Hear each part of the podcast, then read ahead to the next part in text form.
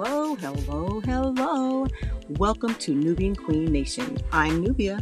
Here we will talk about everything queenly, self care, marriage, taking care of our royal subjects, otherwise known as our children, spouses, elderly parents, business, entrepreneurship, media, with a sprinkling in of the most high. Stay tuned for this week's episode.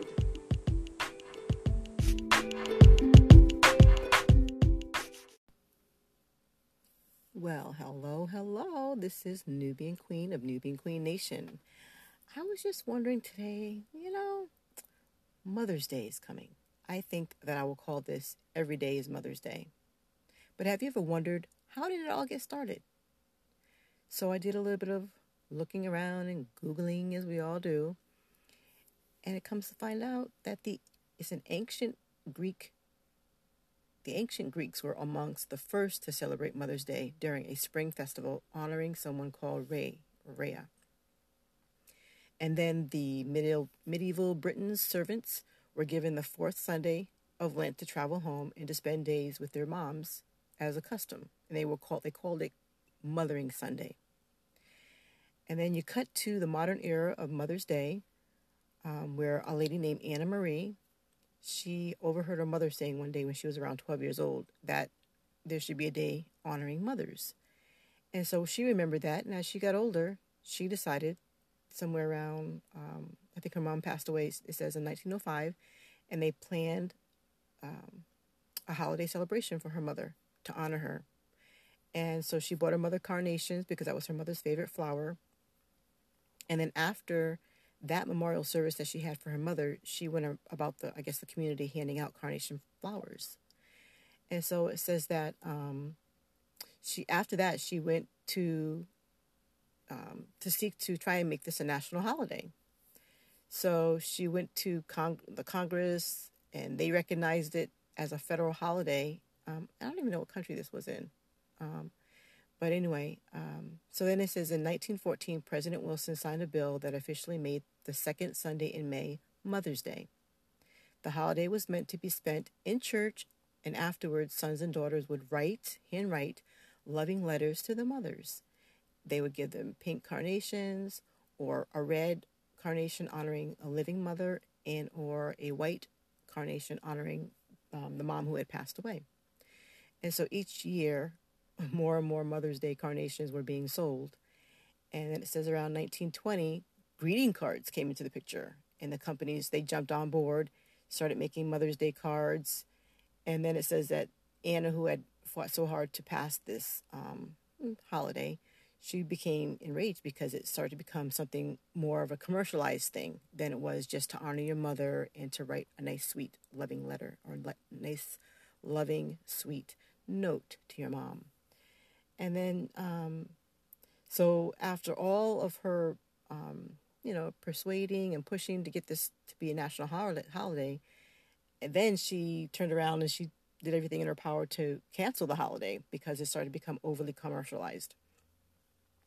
So it says, sadly, she spent every penny um, that she had to abolish the holiday um, towards the end of her, her own life.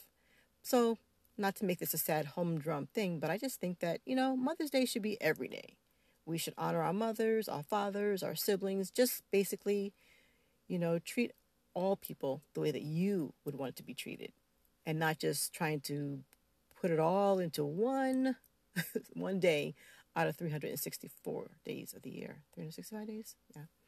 Um, the same thing with Father's Day, all the holidays, they're all so commercialized. And I'm not saying, you know, I'm not being a bum, a humdrum, or, you know, um, trying to take a holiday from people. But, you know, if we really consider and think about all the holidays that we have that are out there, they're really all super over commercialized. We should just love everybody every single day as far as not having even, you know, Valentine's Day, spending so much money on Valentine's Day spending so much money on Mother's Day and Father's Day, you know, make a home cooked meal, you know, or basically, I'm not really telling you what to do. I'm just saying that was what the history was of Mother's Day. And she also made a note at the end of how the flower sales went up for, you know, flowers on that day. And it's also one of the most expensive days uh, or the most over um, populated day for phone calls for mothers. So So people don't wait for that one day to call your mom. Call her every day. Call her once a week. You know, set up a, a day that you know her and I, your, your mom can, you and your mom can take a, a lunch break or a breakfast break. I have a, a, a cousin who every Sunday he goes and spends, um, you know, breakfast or the afternoon with his mom and has brunch. I think that is so wonderful. We should all just do something like that and not try and just pack it all into one day. And um, so I use that day. My honey, if you're listening to this, you know that I love a big old bag of dirt because to me that just signifies the beginning of gardening. So I like to just get in the dirt, put my flowers in, put my seeds in, start my tomatoes, whatever it is, all these little plants usually I have inside already started by seed.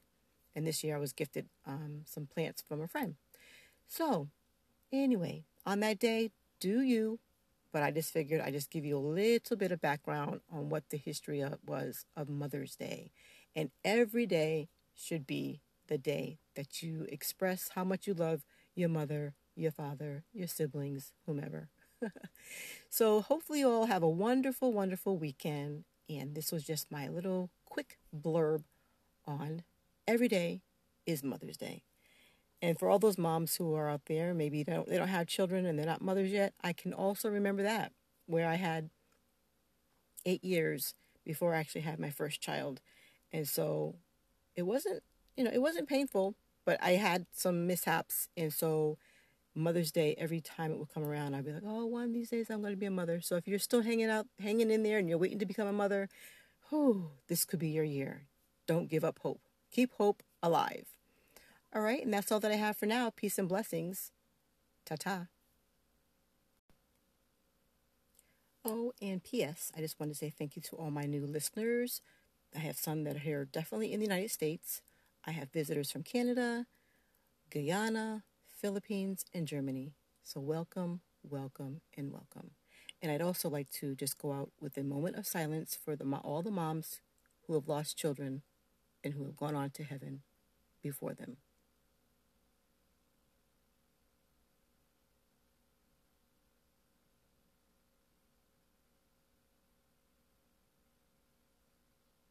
Thank you.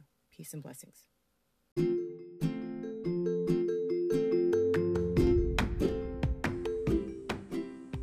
Thank you so much for joining us today at Nubian Queen Nation.